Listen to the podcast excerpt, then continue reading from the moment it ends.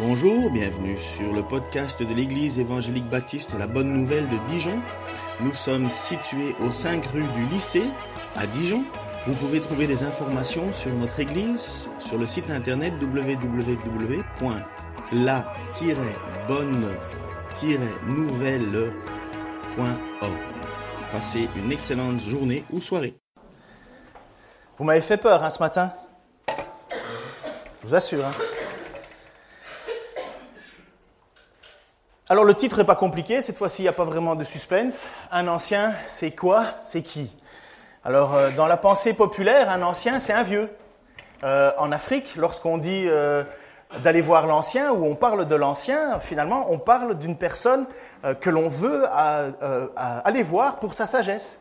Et à la différence de l'Europe, en fait, être un vieux en Afrique, c'est un titre de gloire, c'est quelque chose où on élève les gens parce qu'on reconnaît une expérience. C'est pas la même chose en Europe. Nous, on a tendance à vouloir les parquer et payer pour euh, des parkings et stationnement. Voyez, c'est pas du tout comme ça que la notion de l'ancien existe. L'ancien non plus, c'est pas forcément dans l'Église, parce qu'on parle du cadre de l'Église, c'est pas forcément quelqu'un qui est vieux. C'est pas du tout ça. C'est quelqu'un qui est juste pas trop jeune dans la foi, mais ce n'est pas quelqu'un qui forcément est à la fin de sa vie. Pas forcément. Ça ne veut pas dire que c'est exclu, mais c'est pas forcément, et que c'est pas non plus le meilleur. Moi, par exemple, je sais que en vieillissant, j'écoute plus et je n'ai plus le même euh, euh, goût qu'autrefois. Quand j'étais plus jeune, j'aimais que ça bougeait, j'aimais que ça, soit rythmé, que ça... Là, aujourd'hui, j'aime mon calme. Euh, je rouspète sur les gens qui font du bruit.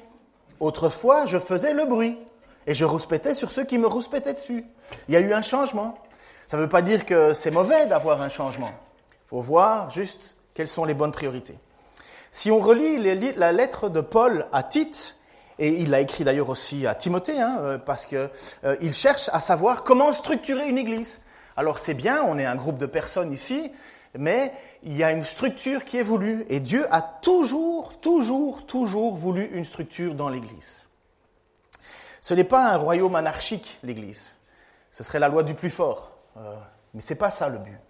Ce n'est pas non plus une démocratie dans le sens il faut absolument attirer le plus de votes pour soi. Et finalement, avec un vote, on peut faire balancer quelque chose. C'est un mélange de tout cela. Enfin, pas l'anarchie. C'est un mélange de démocratie et de théocratie. De démocratie parce que le peuple a son mot à dire pour reconnaître des qualités chez quelqu'un, mais c'est une théocratie parce que c'est Dieu qui élit. Euh, je peux vous dire simplement, l'apôtre Paul, il n'y a personne qui a voté pour qu'il soit apôtre Paul.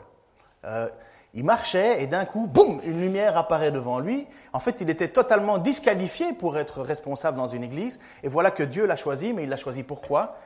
Pour souffrir pour son nom et pour bâtir l'église. Parce que s'il y a bien quelqu'un qui a bâti l'église, bien sûr l'église c'est Jésus-Christ, je bâtirai mon église, dit Jésus, mais c'est l'apôtre Paul qui a eu cette mission, après ça les autres apôtres aussi.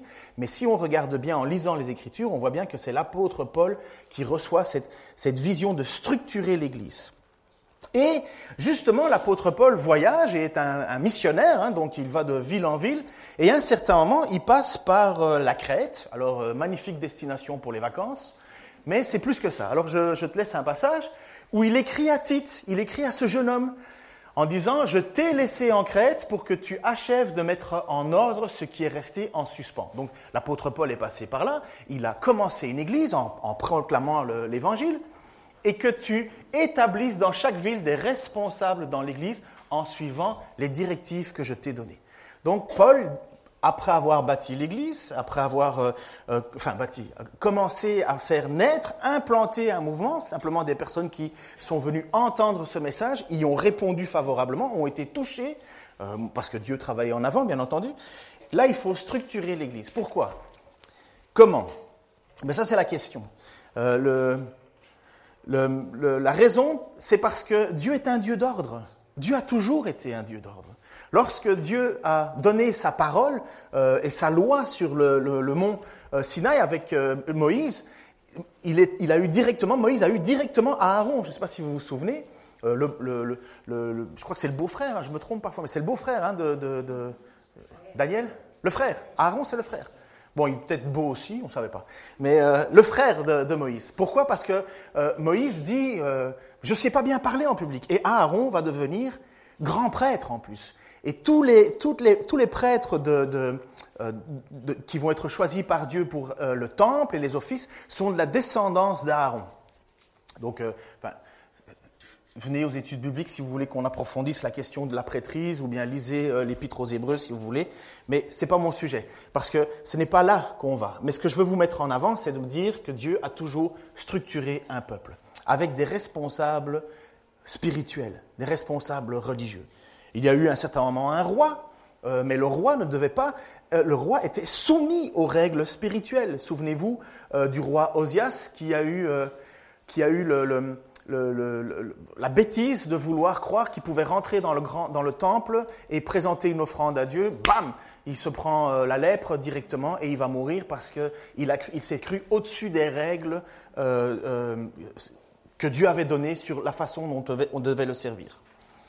Alors, un ancien, donc euh, Paul dit, je t'ai laissé euh, Tite en Crète pour achever ce que j'ai compris, et maintenant il faut que tu trouves des responsables.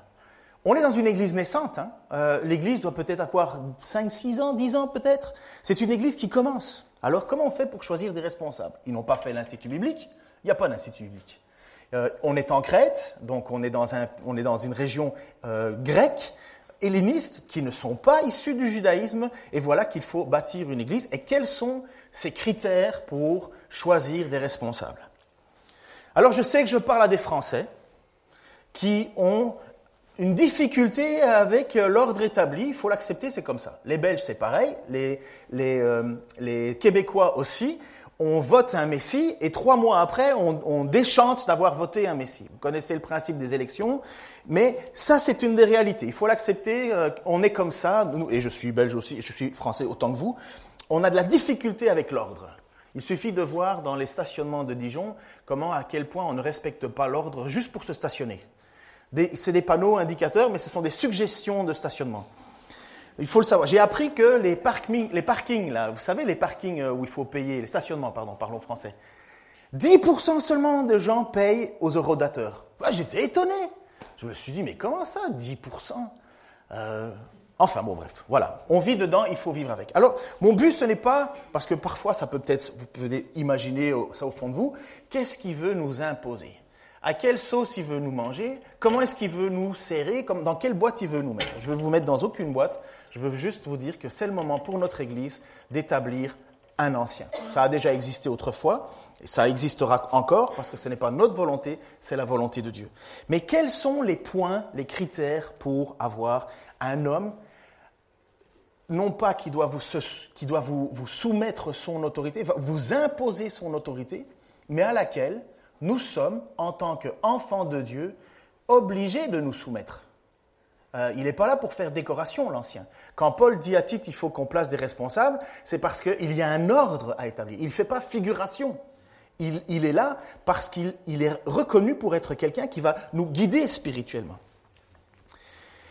Beaucoup de personnes désirent être dirigeants. N'est-ce pas? Vous savez, tout le monde veut être calife à la place du calife. Tout le monde veut prendre sa place. D'ailleurs, ça fait une magnifique, euh, magnifique euh, bande dessinée, ça s'appelait Is No Good. Euh, il voulait toujours être calife à la place du calife. Et bien souvent, dans beaucoup d'endroits, on désire être dirigeant. Mais est-ce qu'on en a les qualités selon Dieu? Les qualités, ça ne veut pas dire qu'on est le meilleur, qu'on dépasse tout le monde, tous les niveaux. Parce qu'en en fait, la réalité d'un cœur qui doit servir Dieu, ce n'est pas un, prioritairement, ce n'est pas une question de connaissance, prioritairement, c'est une question de caractère. C'est une question de caractère. Regardez ce que Dieu, donc ce que Paul dit à Timothée, donc il est dans cette église naissante, il, a des hommes devant lui, des personnes qui sont là et, qu'il, et il doit choisir et établir des responsables. Et voici la liste qu'il donne. Chacun d'eux doit être un homme irréprochable. Mais qu'est-ce que ça veut dire irréprochable? Est-ce qu'il y a un homme irréprochable ici? Voilà. Et un mari fidèle à sa femme. Ça, j'espère. Hein. Il faut que ces enfants soient dignes de confiance, c'est-à-dire qu'on ne puisse pas les accuser d'inconduite ou d'insoumission. Ça aussi, il faut comprendre ce que ça veut dire. À quel âge on est encore enfant? Euh, À quel âge et de quelle manière les, parents ont encore une, une, autorité sur les enfants? En effet, parce que, enfin bon bref, j'y arriverai. En effet, il est nécessaire qu'un dirigeant d'église soit irréprochable, puisqu'il a la responsabilité de la famille de Dieu.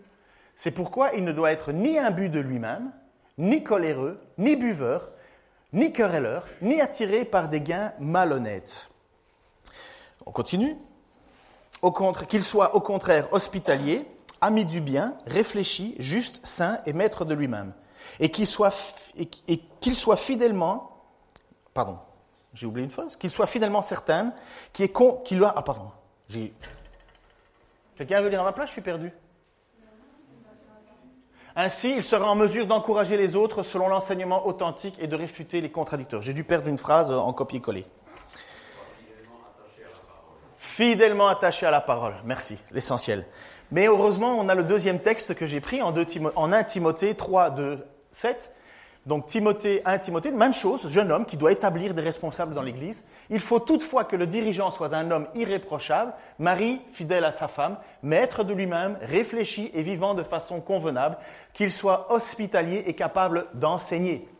Il ne doit pas être buveur ni querelleur, mais au contraire aimable et pacifique. Que l'amour de l'argent ait sur lui aucune prise, qu'il dirige bien sa famille et maintienne ses enfants dans l'obéissance en toute dignité. Je crois qu'il y a une suite. Car comment un homme qui ne dirige pas bien sa famille serait-il qualifié pour prendre soin de l'Église de Dieu? Que ce, ne soit pas un converti de fraîche date, de peur qu'il ne se laisse aveugler par l'orgueil et ne tombe sous la même condamnation que le diable. Enfin, il doit aussi jouir d'une bonne réputation parmi ceux qui, qui, ne font pas partie de la famille de Dieu, afin de ne pas s'exposer au mépris public et de ne pas tomber dans les pièges du diable. Voyez, la charge, c'est lourd. Qui peut d'entre nous dire ben, c'est moi ben, C'est moi. 100% moi. Non, personne. Personne n'est irréprochable. Mais une attitude de cœur, une attitude de caractère, ça c'est excessivement important. C'est un homme fidèle à sa femme. Vous savez que dans cette église, on considère qu'un ancien, un pasteur, est un homme. Ce n'est pas, pas, parce que, pas par une question de, de, capacité, mais parce que Dieu l'a voulu, que ce serait un homme ou des hommes qui dirigeront. Et il faut qu'il soit fidèle à sa femme, fidèle à sa femme, et qui est non polygame. Parce qu'à l'époque, il y avait la question de la polygamie aussi qui rentrait en jeu. Et donc, il y a mari d'une seule femme. Alors, il y avait des questions. Est-ce que c'est est-ce que c'est une seule femme pour la vie ou bien est-ce que quelqu'un qui euh, est veuf pourrait, euh, euh, et qu'il y a eu une deuxième femme, pourrait-il, oui ou non, être responsable? Ça, ce sont toutes des questions qui vont nous amener très loin si je vais dans tous ces détails. Mais en tout cas, ce qu'on voit, c'est qu'il est fidèle à la femme qu'il a. Puisqu'il doit être marié d'une seule femme. Il doit être un bon père. Mais qu'est-ce que c'est qu'un père irréprochable? Qui a, reçu, qui a réussi l'éducation parfaite de ses enfants je ne lèverai même pas la main. C'est impossible. Mais on essaye de les diriger le mieux possible. C'est-à-dire ni être trop autoritaire, ni être trop laxiste. Il faut être un modèle pour nos enfants, un exemple. Lorsqu'ils chutent, il faut les relever. Lorsqu'ils font des bêtises, il faut les, les, sanctionner. Il faut on, le fait avec amour, de la même manière que Dieu nous aime. Et de la même manière que Dieu est notre Père, et lorsqu'on fait des bêtises, eh ben, on a des conséquences. Mais l'amour de Dieu est, indéniable. Eh bien, la même chose pour un responsable d'église, il doit, dans sa famille, avoir de l'amour pour ses enfants. Et quand il faut reprendre, il reprend, et quand il faut encourager, il encourage. Il est capable de les éduquer. Voilà la question. Il est capable de les éduquer. Alors là aussi, euh, je peux vous dire que le meilleur moyen de voir si vous êtes des bons amis, c'est partir en vacances avec les enfants, en camping. Parce que vous supportez les enfants des autres. Hein. La trois quarts du temps, c'est ça le problème. Parce qu'il y a aussi, il faut aussi accepter qu'on n'a pas tous la manière d'éduquer nos enfants de la même façon. Il faut accepter que certains ont une certaine façon de faire et d'autres une autre façon de faire. quel est l'objectif? Est-ce que ça fait des bons ou des mauvais parents? Ou bien est-ce que ça fait des gens qui sont comme moi ou pas comme moi? Là aussi, il faut être sage. Lorsque j'étais plus jeune, et donc forcément plus irréfléchi, euh, et que je vivais en plus chez mes parents, j'ai quitté la maison, ma maison de mes parents plus, plus d'une fois. J'ai fugué. Parce que je vivais excessivement mal la relation avec mon père. Euh, je vais me mettre sur un divan, ce sera plus facile. Hein. Pas un mauvais père, pas un mauvais père. Mais ce n'était pas un modèle. Et pourtant, et c'est ça qui me faisait excessivement mal, c'est que mon père, dans son travail, était très bien respecté. Il avait une vingtaine de personnes sous ses ordres et les gens respectaient mon père. Et ça me faisait mal parce que je me disais, mais pourquoi est-ce que là ça marche bien et chez moi ça marche pas, dans, notre maison? Et un jour, je suis allé, en, faisant ma fugue, j'ai pris mon sac, je suis arrivé à son bureau, devant tous ses employés, j'ai dit, c'était un magnifique patron, mais c'est un horrible père. Et je suis parti. Vous imaginez à quel point j'étais irréfléchi. Hein mais pourquoi je dis ça? Parce que pour moi, ça n'allait pas. Je voulais le même père à la maison que le père qui est au travail. Je voulais la même chose, j'aspirais à ça. Mais c'est la même chose dans l'Église. Ça n'a aucun sens de quelqu'un qui, dans l'Église, fait bonne figure et à la maison, c'est un tortionnaire. Ou, ou c'est un petit maître, un petit roi, ça n'a pas de sens. Mais l'inverse aussi. L'inverse aussi, et on le sait que si on a un bon père de famille qui veille bien sur ses enfants, qui tient, sa place, mais il a quand même de meilleures qualités pour être un ancien, puisque c'est clairement ce que Paul dit, comment ce serait possible que quelqu'un s'occupe mal de sa maison, enfin puisse bien s'occuper de l'Église s'il s'occupe mal de sa maison? Vous voyez, c'est encore une fois une question de caractère, là. C'est une question de caractère. Que fait-il de ces soirées? Que pense, de son entourage, que pense son entourage? Que disent ses voisins? Ça, c'est un policier qui est venu faire à l'époque, quand j'étais jeune, une enquête de voisinage, parce que j'ai été engagé comme photographe pour eux, et il faisait une enquête de voisinage. Donc il demandait aux gens, à ma famille, je ne le savais pas, hein, je n'étais pas au courant, ils font ça derrière le dos. Mais comme on va avoir des responsables, des responsabilités, ben, ils veulent savoir qui tu es. Et quel est le meilleur moyen de savoir qui tu es? Ben, Demande à ceux qui te connaissent. Demande à ton entourage. Moi, me regarder dans le miroir et dire que je suis le plus beau, c'est pas compliqué. Hein Mais demander aux autres leur juste, ça c'est important.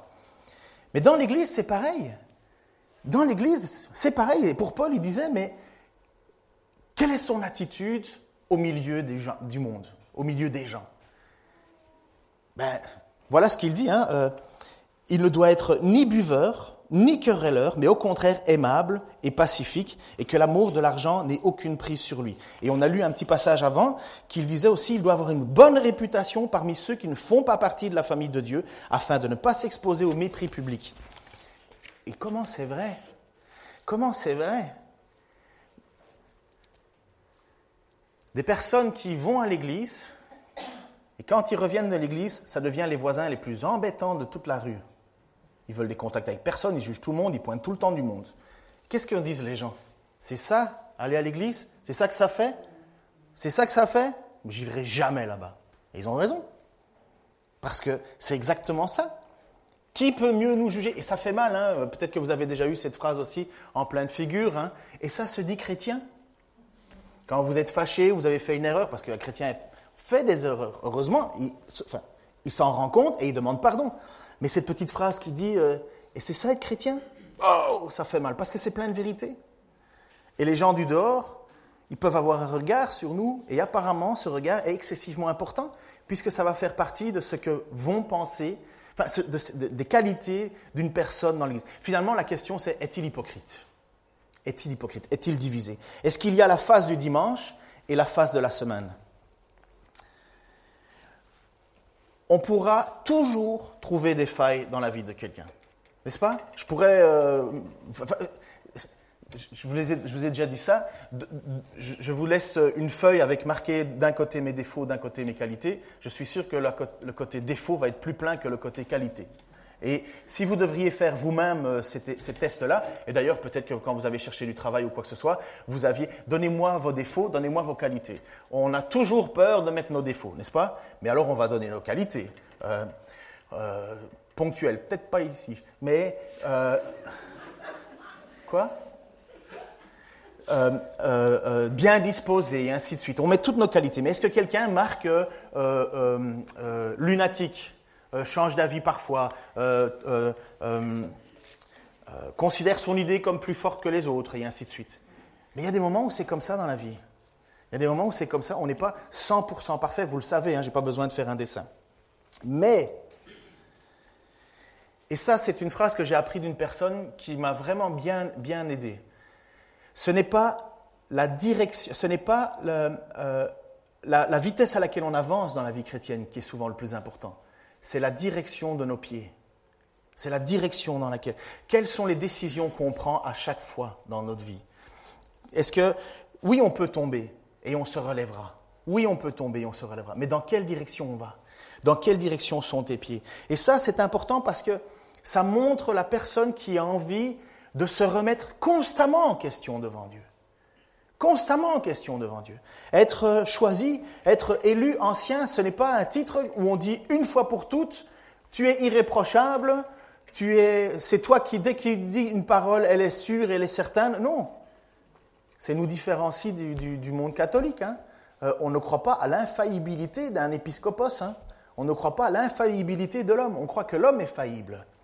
Mais quel est son trait de caractère? Est-ce que quand on lui, dit qu'il se trompe, est-ce que tu reçois une baffe sur la figure ou est-ce que tu reçois une oreille qui écoute? Ça ne veut pas dire que tu as raison non plus. Mais est-ce que tu reçois une baffe ou est-ce que tu reçois un coup? Et quand on est responsable, il y aura toujours, toujours, et ça c'est l'expérience qui parle, et pour ceux qui sont des vieux pasteurs, ils pourront vous le dire encore aussi, il y aura toujours des moyens de, de râler contre son responsable. Moïse, est-ce que vous ne croyez pas qu'il en a bavé, Moïse? Moïse, est-ce qu'il a choisi d'être Moïse? Même quand il était devant Dieu, il dit non, non, non, non, pas moi, euh, envoie quelqu'un d'autre, pas moi, pas moi, pas moi. Je parle mal, je bégaye, je suis cela. Et Dieu dit non, ça va être toi, mon ami, tu vas y aller. Et Moïse était reconnu par Dieu comme étant l'homme le plus humble de son époque sur la terre c'est la, vie de Dieu. C'est pas mal hein, quand même. Euh, si Dieu te dit, euh, écoute Pierre, tu es l'homme le plus humble de toute la terre, normalement, tu ne vas pas t'enorgueillir. eh bien pourtant, des gens, et même des proches, râlaient sur Moïse. Regardez le texte. Myriam et Aaron, donc le frère finalement, je le sais, parlèrent contre Moïse au sujet de la femme couchite qu'il avait épousée. En effet, il avait épousé une femme couchite. Donc euh, Michel nous a dit que c'était une éthiopienne. Euh, vous comprenez le problème? Femme éthiopienne, peuple juif, Éthiopie, enfin bref. Ils se dirent, est-ce seulement par Moïse que l'Éternel parle? N'est-ce pas aussi par nous qu'il parle? L'Éternel l'entendit. Or, Moïse était un homme très humble, plus humble que n'importe quel homme sur la surface de la terre. Je vous passe les détails. Ce que je veux vous dire, c'est qu'il y aura toujours des gens pour dire que vous n'êtes pas assez. Toujours, toujours, toujours. C'est inévitable, inévitable. Et honnêtement, je ne suis pas étonné. Je ne suis plus du tout étonné de voir des gens râler. Pas d'accord, pas si. Premièrement, parce que comme je l'ai dit, on est français. Donc c'est dans notre trait de caractère. On fait des émissions politiques le matin à 8 heures du matin, tu as encore des croûtes dans les yeux, puis tu as quelqu'un qui, qui, te dit pourquoi il faut râler sur un tel. Comment tu veux aller bien la journée, quoi?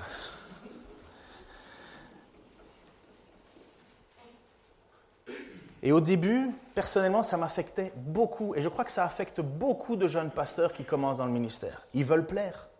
Qui veut pas plaire? Si on voulait pas plaire, euh, on ne vendrait pas autant de maquillage, premièrement. Et le prix des vêtements serait beaucoup moins cher. Mais non, on veut tous plaire. On veut tous plaire. Mais il y a un moment où il faut arrêter de vouloir plaire aux hommes. Ça ne marche plus. Parce que c'est vain. Il n'y aura jamais unanimité. Ah, qu'est-ce qu'on l'espère? Mais il n'y a jamais unanimité. Jésus n'a pas fait unanimité. Même dans son groupe de douze choisis, il y en a un qui a réussi à le trahir. Il y a Pierre qui, le poussait un peu à bout. Vous vous souvenez quand Pierre a dit euh, Non, non, tu n'iras pas mourir sur la croix? Jésus dit Arrière de moi, Satan Combien de temps devrais-je rester avec vous? Pourtant, c'est Jésus qui les a choisis. Et Paul va dire ceci dans l'Épître aux Galates Qu'en pensez maintenant? Est-ce la faveur des hommes que je recherche ou celle de Dieu? Mon désir est-il de plaire aux hommes? Si je cherchais encore à plaire aux hommes, je ne serais pas serviteur du Christ. Alors bien entendu, le but, ce n'est pas de, dire, voilà, moi je plais à personne, juste à Dieu. Cela, il y a un problème, il y a, un débalancement. Euh, mais l'apôtre Paul, il sait très bien qu'il y a un moment où l'Église, ce n'est pas une démocratie. Ce n'est pas un lieu où on prend des décisions qui sont forcément populaires. C'est un moment où l'homme qui est responsable doit prendre des décisions parce que le Seigneur le pousse et il veut plaire à son Dieu.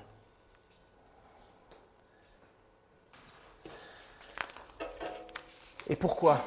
Pourquoi est-ce qu'il faut ne pas chercher à plaire aux hommes? Parce que le rôle, je, crois cela, le rôle essentiel de l'ancien, c'est la transmission de la doctrine, la transmission de la, de la volonté de Dieu, la transmission de la connaissance. On ne se nourrit pas dans l'Église de pensées populaires qui plaisent à l'extérieur. Ça ne marche pas.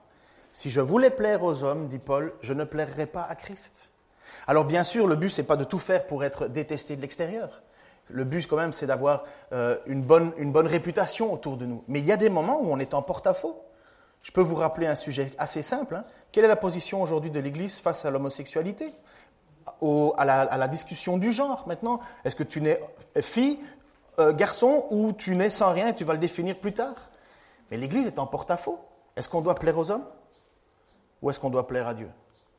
Et là, à un certain moment, c'est des, grosses tensions. Hein. Il faut, vous dire que la vague qui est en train de monter, là, elle va, elle va nous tomber dessus tôt ou tard. Mais à qui on doit faire plaisir?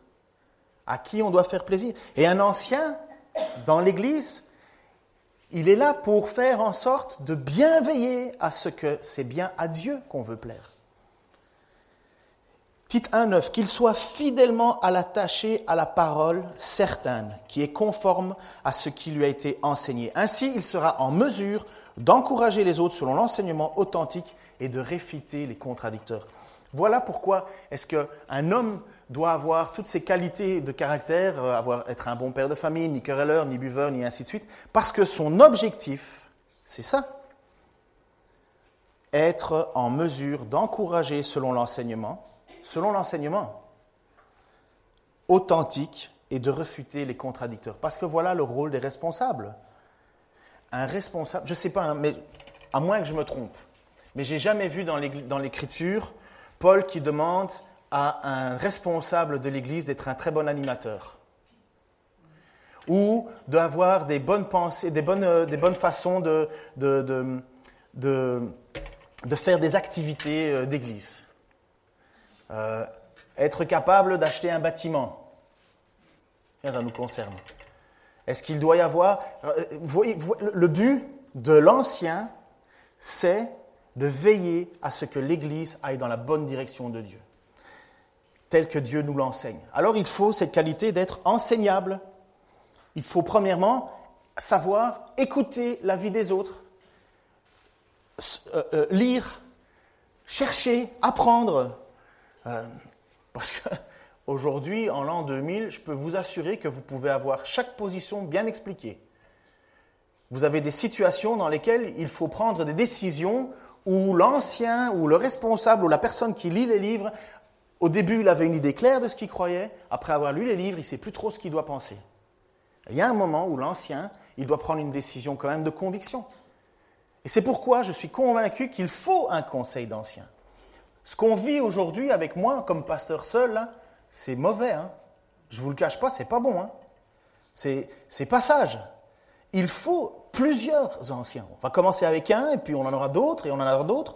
Mais un conseil d'anciens, c'est parce que nous avons besoin de plusieurs avis, parce que toutes ces personnes qui ont ces caractéristiques-là, elles veulent vivre par l'esprit, elles veulent plaire à Dieu. Mais si c'est juste moi qui prends les décisions, c'est facile. Hein. ça me plaît, c'est bon. C'est pas bon, c'est pas bon, c'est pas sage, c'est pas sage du tout. C'est pourquoi, titre 4, c'est pourquoi devant Dieu et devant Jésus-Christ, qui va juger les vivants et les morts, et dans la perspective de sa venue et de son règne, je te le recommande solennellement. Proclame la parole. Insiste, que l'occasion soit favorable ou non, convainc, réprimande, encourage par ton enseignement avec une patience inlassable. Car le temps viendra où les hommes ne voudront plus rien savoir de l'enseignement authentique au gré de leurs propres désirs, ils se choisiront une foule de maîtres à qui ils ne demanderont que de leur caresser agréablement les oreilles. Moi aussi, j'aime me faire caresser agréablement les oreilles. Ah, il y a une suite? Attendez, d'abord j'ai mon image. Pour ceux qui ont vu le film Intouchable, vous avez vu le film Intouchable? C'était magnifique, hein? L'homme paraplégique. C'est quoi qui lui faisait du bien à cet homme? Qu'on lui caresse les oreilles. Ils se détournent, ils détourneront l'oreille de la vérité pour écouter des récits de pure invention. Mais toi, garde en toutes circonstances le contrôle de toi-même, supporte les souffrances, remplis bien ton rôle de prédicateur d'évangile, accomplis pleinement ton ministère. Ça, c'est Paul qui parle à un jeune qui s'appelle Timothée et il lui dit, je t'ai enseigné et maintenant toi-même, tu vas trouver des personnes, 2 Timothée 2.2, tu vas trouver des personnes que tu vas enseigner et qui vont eux-mêmes devenir des enseignants. Et ça va continuer. Et grâce à Dieu, 2000 ans plus tard, ça continue. Parce que le rôle de l'ancien, c'est véritablement veiller à ce que l'Église ne prenne pas des choses qui caressent l'oreille, mais plaisent à Dieu. Alors il y a des choses qui plaisent à Dieu et qui nous plaisent, hein, bien entendu. Mais je peux vous assurer que dès qu'on commence à faire de la discipline dans l'Église, ça crispe. Ça crispe. Mais c'est pour Dieu. C'est par Dieu. Regarde, reviens deux, deux images en avant. Merci. Convainc. Ça veut dire que quelqu'un, là, il passe des heures à vous parler. Il parle, il parle, il parle, il parle. C'est ça l'idée de convaincre. C'est tu argumentes, tu contre-argumentes, tu veux, tu veux gagner le, point, tu veux convaincre quelqu'un. Réprimande. Qui a envie de se faire réprimander? Je ne suis pas à l'école maternelle, bon sang. Encourage. Tout d'accord. Oui, oui, encourager, moi je veux être encouragé. Oui, mais il y a réprimande, n'oublie pas. Par ton enseignement, tout ce qui doit être fait, convaincre, réprimander, encourager, c'est par l'enseignement, la proclamation de la parole. Est-ce que ce que tu dis est oui ou non biblique? Est-ce que tu vois dans l'Écriture que c'est la direction à prendre? Et il faut d'autres personnes alors pour nous dire. Moi, il y a des personnes, honnêtement, et je ne vous le cache pas, c'est la nature humaine, il y a des personnes là, j'ai plus envie de les réprimander que les encourager. Et si j'étais tout seul à aller les voir, ça se serait mal passé. Et c'est pourquoi on a besoin d'anciens. On a besoin de personnes avec qui on parle et qui vont te calmer. Et qui vont te calmer. Et je n'ai peut-être pas d'anciens, on n'a peut-être pas d'anciens ici pour le moment, mais je peux vous assurer que je prends du temps avec des frères et des sœurs que je considère comme étant des modèles qui pourraient être très vite établis comme anciens selon je vois les critères, et je leur demande leur avis. Je leur demande leur avis. Parce que je trouve que c'est essentiel, essentiel. Et de toute façon, dans ma pensée naturelle, de vieil homme, c'est toujours moi qui ai raison. Mais Dieu, dans sa grâce, m'a fait en sorte de rencontrer ma femme pour que je découvre dans ma chair même que je n'ai pas toujours raison. Et quand bien, même parfois j'ai raison, mais il y a la manière de le faire aussi, avec une patience inlassable. Il faut beaucoup de temps pour expliquer. Ça va, je ne vous ai pas perdu jusqu'à présent? Ok. Il faut beaucoup de temps, honnêtement, pour définir ce qu'est un ancien. Enfin, beaucoup de temps. Mais le plus important, c'est la question du caractère. Est-ce que c'est quelqu'un qu'on reconnaît comme étant une personne digne de confiance? Est-ce que c'est quelqu'un qui fait des efforts dans sa vie? Est-ce que c'est quelqu'un qui, qui veut le bien de l'Église, mais surtout qui veut plaire à Dieu en premier? Est-ce que c'est quelqu'un qui finalement est déjà engagé? Est-ce qu'il attend un titre? Est-ce qu'il attend qu'on vienne le chercher ou est-ce que c'est quelqu'un qui désire une œuvre excellente? Est-ce qu'il marche au-devant? Je ne sais pas comment je vais placer ça, mais je vais, euh, je vais vous le placer quand même. Parce que je trouve ça génial. Ma prédication était finie, je suis tombé sur un dernier texte et je me suis dit, ah, il faut le lire. Je, je trépignais sur mon fauteuil à le lire. Vous êtes prêts? J'aimerais vous lire une lettre qu'un pasteur a reçue d'un homme intéressé à postuler au ministère de responsable dans leur église locale. Écoutez ça, ça vaut la peine. Je suis un homme seul dans la cinquantaine, de petite taille, pas trop gras, avec une barbe. Au moins j'ai la barbe. Ma santé n'est pas ce qu'il y a de meilleur. J'ai de la difficulté avec ma vue, mais en dépit de mes limites physiques, j'ai vu le Seigneur m'utiliser à bien des reprises. Je n'ai jamais été en mesure de rester longtemps à la même place dans le ministère à cause de problèmes continuels avec mes soutiens financiers. Mais j'ai toujours continué à servir le Seigneur, même si j'ai dû prendre parfois du travail séculier. J'ai l'habitude d'avoir un tempérament violent, mais le Seigneur m'a donné la victoire sur ce problème. Comme mon curriculum vitae le montre, j'ai été impliqué dans la fondation d'un certain nombre d'églises, même si je ne suis jamais resté dans un seul endroit pour plus de trois ans. J'avoue que je ne suis pas un orateur persuasif ou éloquent en public. En fait, j'ai été critiqué plusieurs fois à ce sujet. Mais je dois toutefois maintenir que le Seigneur m'a utilisé dans le domaine de l'enseignement et j'aimerais avoir l'occasion de parler régulièrement dans votre Église. Certains se sont toutefois plaints que mes enseignements, euh, de mes enseignements parce que euh, parfois je m'emporte et j'oublie l'horloge. Je dois également vous avertir que mon enseignement a souvent suscité la controverse, au point même de provoquer des émeutes dans certaines villes. Je ne veux pas euh, le cacher, je ne, je, ne, je, veux pas cacher le fait que j'ai été envoyé à plusieurs fois, que j'ai été envoyé plusieurs fois en prison à cause de ces perturbations. Ma vie a été menacée de nombreuses reprises et j'ai été agressé à maintes fois. Un certain nombre d'églises évangéliques sont divisées dans leur opinion sur moi. Même certaines des églises que j'ai implantées se sont tournées contre moi. J'ai écrit quelques livres sur divers sujets théologiques et ecclésiologiques, mais même si je suis un leader bien connu au milieu des évangéliques, euh, je suis parfois difficile à comprendre. Euh, je ne suis pas particulièrement fort dans les détails administratifs, étant un peu distrait. Mais je suis un fonceur, zélé et un homme dévoué. Je crois que je pourrais être utile dans votre Église, en particulier dans la formation des jeunes hommes qui veulent suivre le Seigneur. Euh, s'il vous plaît, donnez-moi des nouvelles. Allez, c'est qui? Amen. L'apôtre Paul. Eh mes amis, si l'apôtre Paul était notre pasteur, là, ça filerait autrement. Hein. Croyez? Personne n'arriverait à 10h05. Hein. Tout le monde serait dans un groupe de maison. Tout le monde connaîtrait au moins une lettre ou un passage ou l'évangile ou le livre d'Ésaïe par cœur. Euh, on serait un peu stressé quand il y a des gens qui viendraient taper à la porte en disant euh, Dites, votre pasteur, là, il est venu nous faire le souk, euh, vous pouvez nous l'amener, on va, il va aller en prison. Ben, c'est ce qui se passait avec l'apôtre Paul. L'apôtre Pierre, si l'apôtre Pierre était notre pasteur, on dirait Hé Pierre, calme-toi, hein. prends un peu de Prozac là.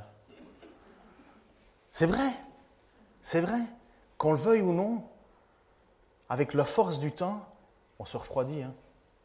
Et on veut un pasteur cool, qui nous dérange pas trop, et qui fasse plein d'activités auxquelles je vais décider oui ou non d'aller en fonction de mon agenda. Hein. Mais mon église, elle bouge, parce qu'on a un pasteur qui bouge. Mais ce n'est pas le pasteur qui doit bouger, c'est l'église qui doit bouger. Hassan Merabti, il avait dit ça, il dit souvent ça. Il dit, les gens m'ont engagé pour les faire travailler, et ils vont travailler. Et on en rigole. Et après ça, je me demande, est-ce que c'est ça qu'il faut faire ou pas?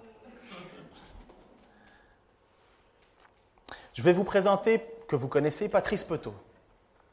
Parce que je considère que Patrice Petot a les qualités d'un homme que l'on voit dans l'Écriture. Certes, pas parfait, mais avec un cœur dans la bonne direction.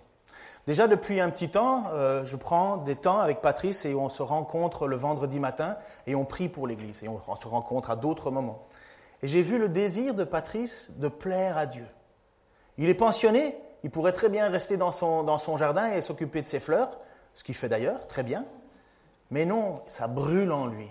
Ça brûle en lui. Et quand je l'ai approché en disant, Patrice, j'ai besoin d'aide pour l'Église, j'ai besoin d'aide pour m'aider à, aller dans la direction que Dieu veut. Est-ce que tu es prêt à considérer la possibilité d'être euh, ancien et qu'on te nomme comme ancien? Tu vas passer au vote, hein vrai, je ne lui ai pas caché, tu vas passer au vote, hein Tu auras toujours des gens qui vont jamais être contents. C'est pas grave je te présente. Est-ce que tu es, est-ce que tu désires servir et aider cette Église? Alors, il y en a certains qui doivent se dire, mais je ne sais pas trop qui c'est Patrice Petot. il y a peut-être deux raisons. La première, c'est que tu viens peut-être pas assez, parce que Patrice Petot, il est impliqué partout. La deuxième chose, c'est peut-être qu'il est suffisamment discret pour ne pas chercher l'honneur. Alors, j'ai demandé quand même à Patrice s'il voulait bien donner son témoignage. et, euh, expliquer dans son parcours comment Dieu, tu, peux venir, comment Dieu l'a amené euh, à être devant vous et à ce que je vous le présente pour l'Assemblée générale le 5 novembre. Vous la mettez dans votre agenda, donc euh, à 14h30, Assemblée générale, et on aura l'occasion de voter pour Patrice. 75%. Tu n'es pas en campagne politique. Merci, Tu crois que j'ai besoin de ça, là? Euh, Tu as besoin de ça parce qu'il y a personne. C'est pas, pas toi qui en as besoin. Pupitre. Oh. Non, non, ça va. Tu vois, comme ça, tu peux bouger. Voilà. Merci. Et comme je dis, c'est pas toi qui en as besoin, c'est certaines personnes. Oui, peu, importe. Eh ben, voilà, donc j'ai besoin que de me déplacer, c'est bien. Bonjour à tous, et c'est vrai que j'étais loin de penser euh, un jour venir euh, d'abord dans cette église et euh, avoir cette proposition de charge. Et donc je me dois dans un but, je vais essayer d'être le plus court possible, pas facile, mais je vais vraiment vous, vous dire un peu les passages de ma vie où le Seigneur est intervenu et pourquoi aujourd'hui je suis d'abord heureux d'être avec vous et de servir le Seigneur au milieu de vous. C'est vers l'âge de, 14-15 ans que je commençais à me poser des questions, comme un peu tous les jeunes.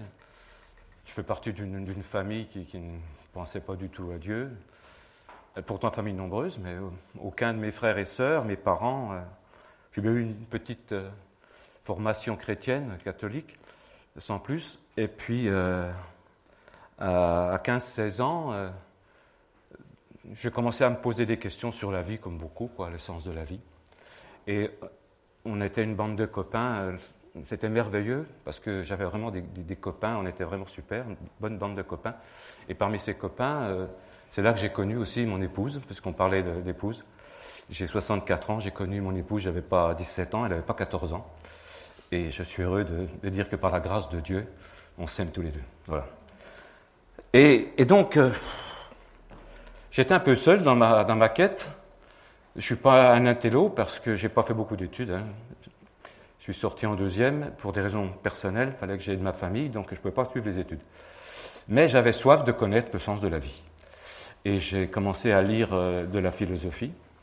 J'ai vu que c'était des paroles d'hommes et je me suis intéressé un petit peu à ceux qui, euh, parce que j'avais au moins l'humilité de me dire, je ne suis pas le premier de l'humanité et il y a eu des hommes avant moi et donc euh, essayons de trouver des hommes qui pourraient me guider vers ce qui serait un bonheur pour moi.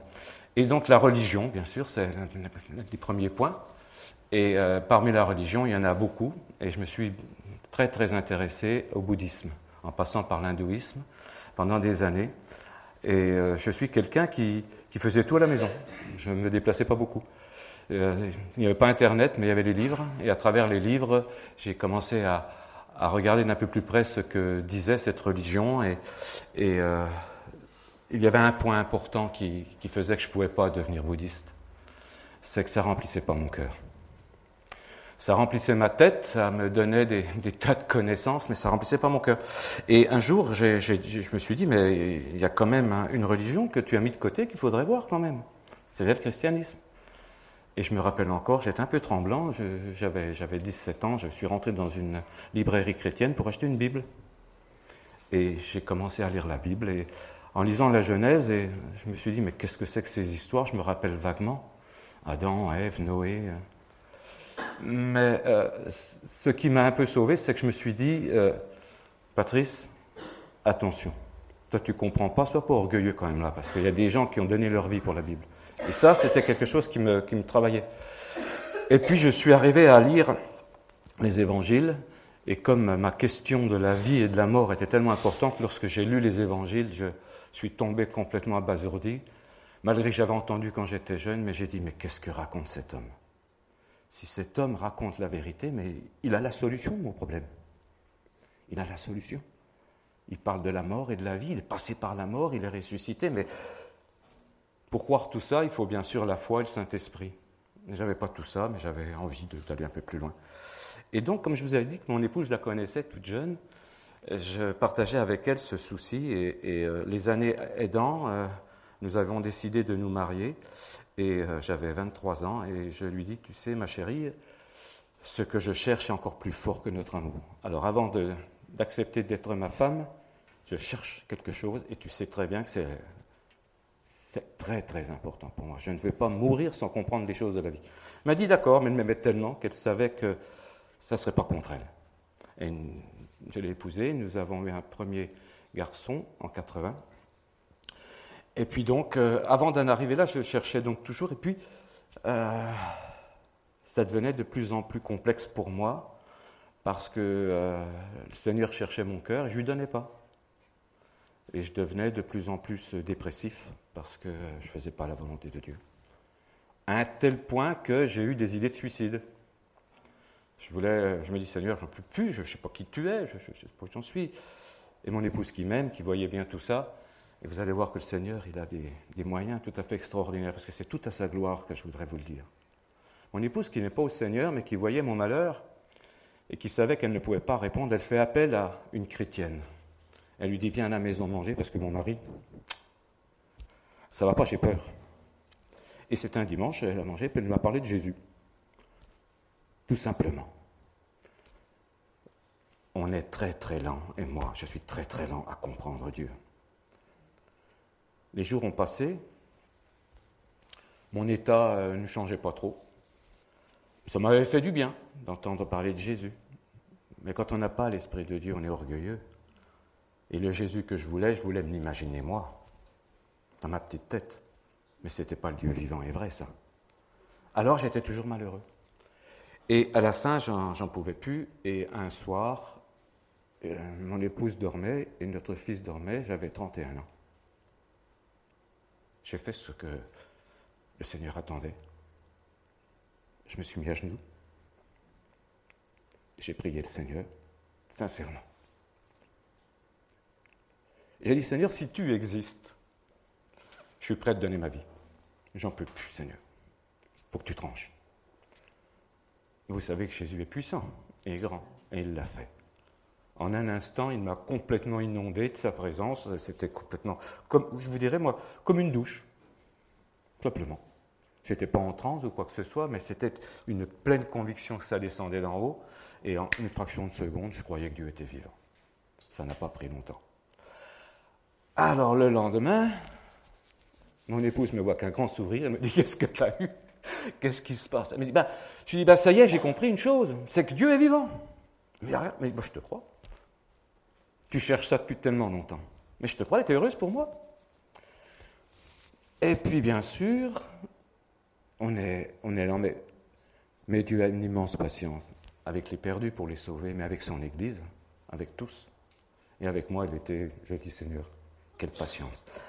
Parce que je me mets, moi, à être heureux. Et puis je commence à prier un peu, puis je dis Seigneur, mais je ne suis pas tout seul, envoie-moi quelqu'un. Envoie-moi où, tu veux, mais je cherche à pas être tout seul. Jésus a dit, ils reconnaîtront ma voix. Je vais vous parler du Saint-Esprit parce que c'est ça qui s'est passé. Je dormais tranquillement et il était à peu près 2 heures du matin, entre un mardi et un mercredi, mercredi matin. Je me suis retrouvé réveillé, assis dans mon lit, comme je vous lis là. Je m'étais bien endormi, pas du tout en transe, pas du tout, euh, vous voyez, hein, tout ce que, qui pourrait faire croire qu'on s'approche du divin. Non, non, Dieu est beaucoup plus simple et plus vrai. Et je me suis retrouvé assis dans mon lit, je, je vois mon épouse qui dort, je me dis, mais qu'est-ce que je fais? Et le Seigneur me dit, mais je t'ai envoyé quelqu'un. Va là où va cette personne. Là est mon esprit. Le lendemain matin, donc mercredi, je dis à mon épouse, je vais rue Yvan Carion, parce que c'était les assemblées de Dieu. Et c'est là que le Seigneur voulait que j'aille le servir. Une fois de plus, mon épouse ne se faisait pas de soucis, elle me dit, ouais, je te crois, vas-y. Et j'ai commencé à fréquenter régulièrement cette église. Et le pasteur a discuté avec moi, je lui ai expliqué, j'étais tout tremblant de lui dire, mais il va me prendre pour un fou. Le Saint-Esprit qui le réveille, Dieu qui lui parle, c'est complètement fou. Et euh, je lui explique mon témoignage, et c'était un homme de Dieu. A parlé de Saül, des Saules, de Tars. Et je me rappelle les paroles de ce pasteur qui m'a calmé tout de suite. Il m'a dit, mais Patrice, tu connais un peu la Bible maintenant. Tu connais la conversion de Saul de Tars. Hein? Tu crois pas que c'est quand même plus fort ce qu'il a eu, lui, que toi? Bon alors, je crois Saul de Tarse, alors je te crois. Ça m'a fait une immense paix de savoir que ce que je racontais, c'était vrai. J'étais accepté, quoi. J'étais pas un fou. Et donc je vais aller un peu plus loin. Donc euh, j'ai servi dans cette église et rapidement, j'ai, pour mieux connaître, j'ai, je fais tout chez moi. j'ai pris des cours bibliques avec un pasteur euh, qui était dans, en région parisienne et je, je devais faire quatre, devoirs sur, sur, la Bible, sur l'Ancien Testament, le Nouveau Testament, sur Jésus. Quatre travaux par mois. Et j'ai fait ça pendant trois ans. Au bout de trois ans, j'avais un petit peu de connaissance de Dieu. Ça m'a permis de connaître un peu mieux le Seigneur et la Bible. Et j'ai travaillé donc comme ça, je servais le Seigneur, et puis dans mon église, j'ai eu donc à, être trésorier, j'ai eu un bac administratif pendant plus de dix ans, mais d'un point de vue spirituel, je commençais à faire un peu des chants, parce qu'aux assemblées de Dieu, il y avait cinq réunions publiques par semaine. Alors c'était pas, il y avait un roulement pour les chants, quoi, puis je faisais chanter euh, avec ce que je pouvais faire, avec mes, faibles qualités, parce que je suis vraiment pas un chanteur, mais enfin bon, pour annoncer l'évangile, j'étais tellement content. je me dis, vont les canards, ils vont les accepter. Et puis, euh, de, fil en aiguille, pourquoi je suis venu ici? Maintenant, vous comprenez à peu près comment le Seigneur a, travaillé mon cœur et, s'est révélé à moi. Et euh, pourquoi je suis ici? Avec vous à servir le Seigneur dans un petit service qui est, vous le savez maintenant, auprès des SDF. Et là, c'est tout à la gloire de Dieu. Il y a de nombreuses années, donc je servais le Seigneur, j'allais à une réunion de prière le soir, c'est à peu près à cette époque-là. Il faisait nuit et euh, je, sors de la voiture pour aller à puis je vois un homme qui passe, une ombre, il faisait nuit, et le Seigneur me dit, il faut que tu t'occupes de cet homme. Ouais, d'accord. Et j'arrive à l'église et puis je dis, mais Seigneur, si tu veux que je rencontre cet homme, il faut quand même que je le vois. Parce que moi, j'allais à l'église, je ne faisais rien du tout pour essayer de le rencontrer. Et je regarde comme ça, il n'est pas là, Seigneur. Et le Seigneur me dit, retourne-toi et regarde à la dernière place, au dernier banc. Et je vois cet homme. Ah là, j'ai, dit, Seigneur, j'arrête de discuter avec toi. j'arrête. Quand je suis sorti, j'ai couru après cet homme. Il était 22 heures. Je lui ai dit, monte dans ma voiture, je t'emmène, tu viens dormir à la maison. Il est d'accord, il vient à la maison. Mon épouse, donc, n'était pas tout au courant, elle dormait, alors je lui ai mis un petit mot. Ne t'inquiète pas, ma chérie. Demain matin, il y a quelqu'un dans, la chambre des amis. Et donc le lendemain matin, elle voit cet homme tatoué de partout, des yeux à la tête. Une horreur. Ma femme elle-même me dit, chérie, c'est qui? C'est un SDF. Il est de passage à, Dijon. Il était euh, au foyer Sadi Carnot pour, euh, pour s'occuper de son problème d'alcool. Et donc elle n'est pas au Seigneur, elle s'approche du Seigneur, mais n'est pas au Seigneur. Mais quand je lui parle du Seigneur, elle sait que je lui dis vrai. Je lui dis, écoute chérie, il faut que je m'occupe de lui quelques jours. Parfait, mon cher. Il est resté quatre jours parce qu'il avait besoin d'entendre l'Évangile. Et le Seigneur m'avait choisi, moi tout petit chrétien, à lui parler. Et donc il est parti. Donc ça, c'est la première des choses qu'a fait le Seigneur avec moi. Et je n'ai pas compris au début. Je suis très lent, comme les disciples d'Emmaüs, qui ont été très lents à comprendre les Écritures. Et euh, les, années ont passé. Et puis, un jour, nous sommes allés avec des, frères et sœurs dans une église à, Villeurbanne, l'Assemblée de Dieu. Et nous arrivons, et euh, il y avait un repas à 19h suivi d'une réunion d'évangélisation. Et on a mangé avec des SDF. Parce que ce pasteur avait déjà un service de SDF et euh, on a mangé avec des. Ils avaient leurs chiens, je me rappelle de ça. On a mangé. Après la réunion, ils étaient invités, ils n'étaient pas obligés de venir, hein, bien sûr, c'était la pleine liberté. Mais quand on est ressorti, mon cœur était complètement troublé, quoi. Une fois de plus, le Seigneur me mettait devant un fait accompli, mais je tapais pour ça. J'en parle à mon pasteur en disant euh, on pourrait faire quelque chose quand même, hein, monter un service. Et il me dit euh, Oh, Patrice, tu sais, on fait déjà la banque alimentaire. Alors moi, je me suis soumis à ça et je n'ai pas cherché à aller plus loin. Dieu est plein de patience. Et on a, les années ont passé. Et puis, ce qui devait arriver arriva. C'est qu'au bout d'un moment, je me suis dit, mais je suis un peu religieux. Je fais beaucoup intramuros, je prêche la parole, je fais du chant.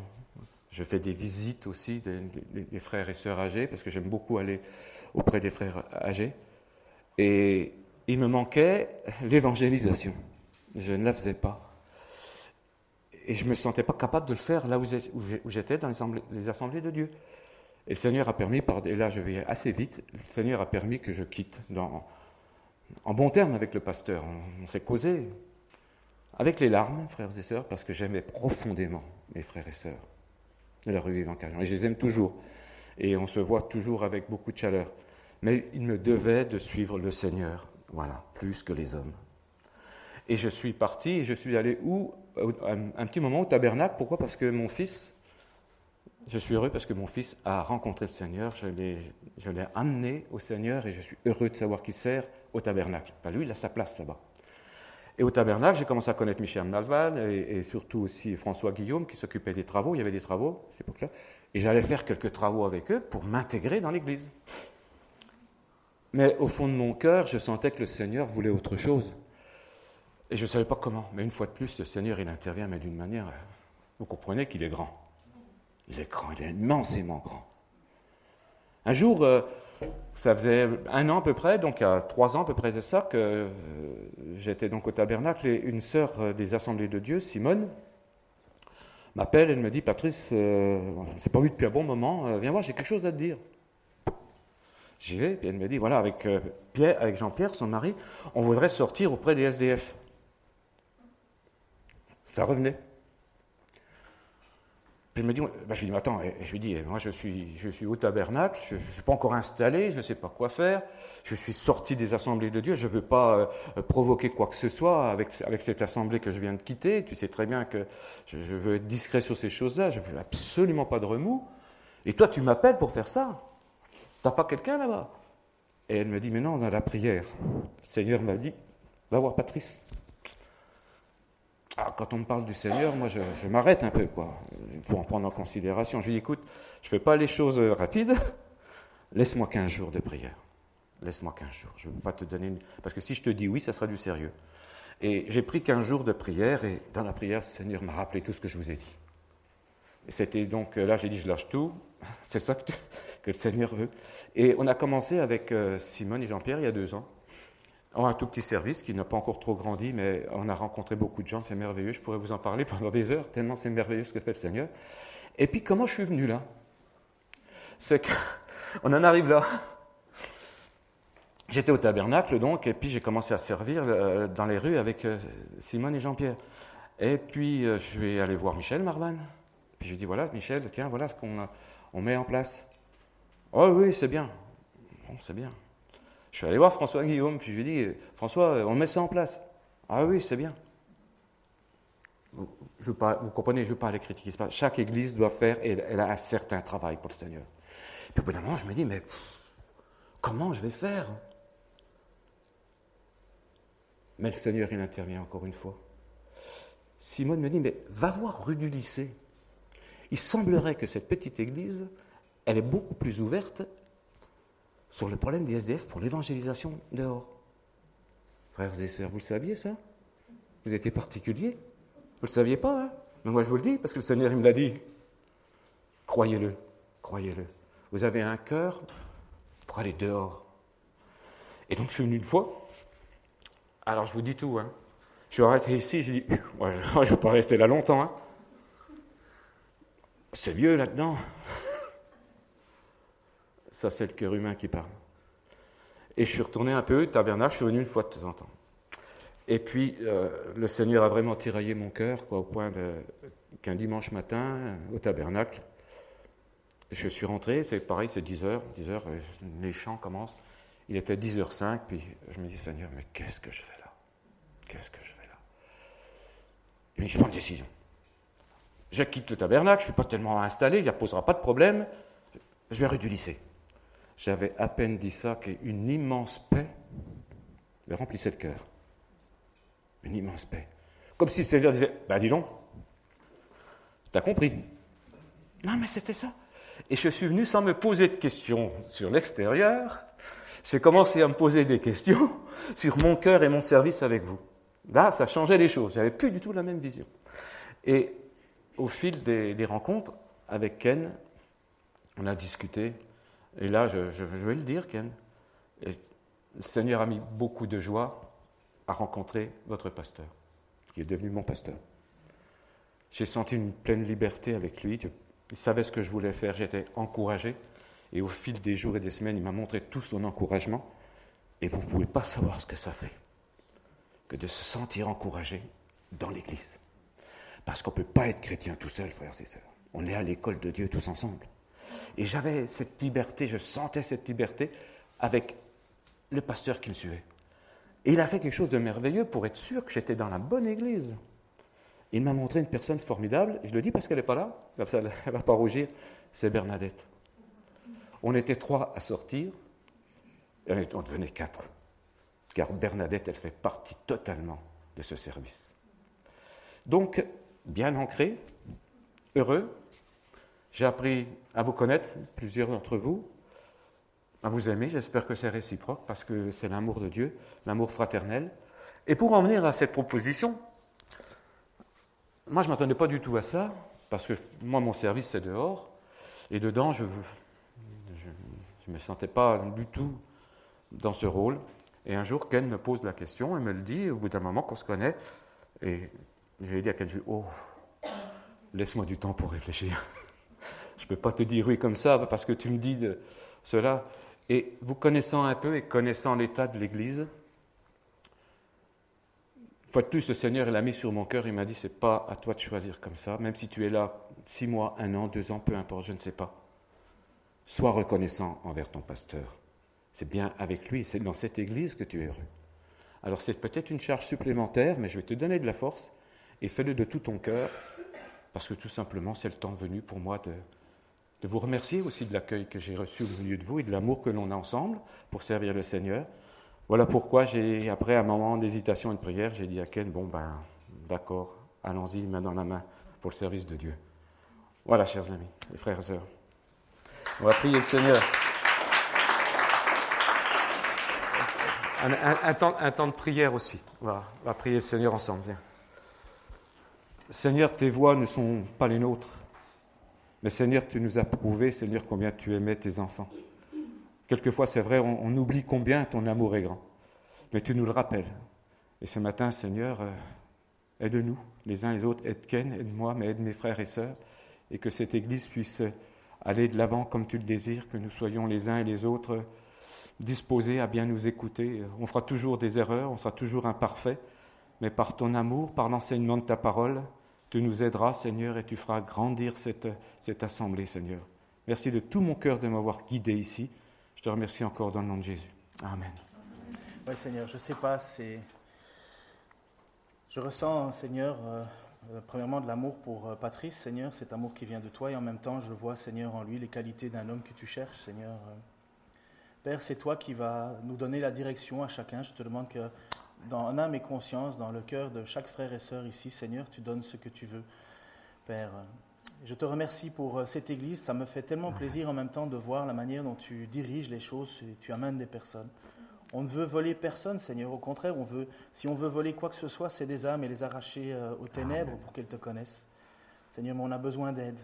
On a besoin d'aide, on a besoin de, personnes qui veulent se lever, Seigneur, et qui veulent avancer.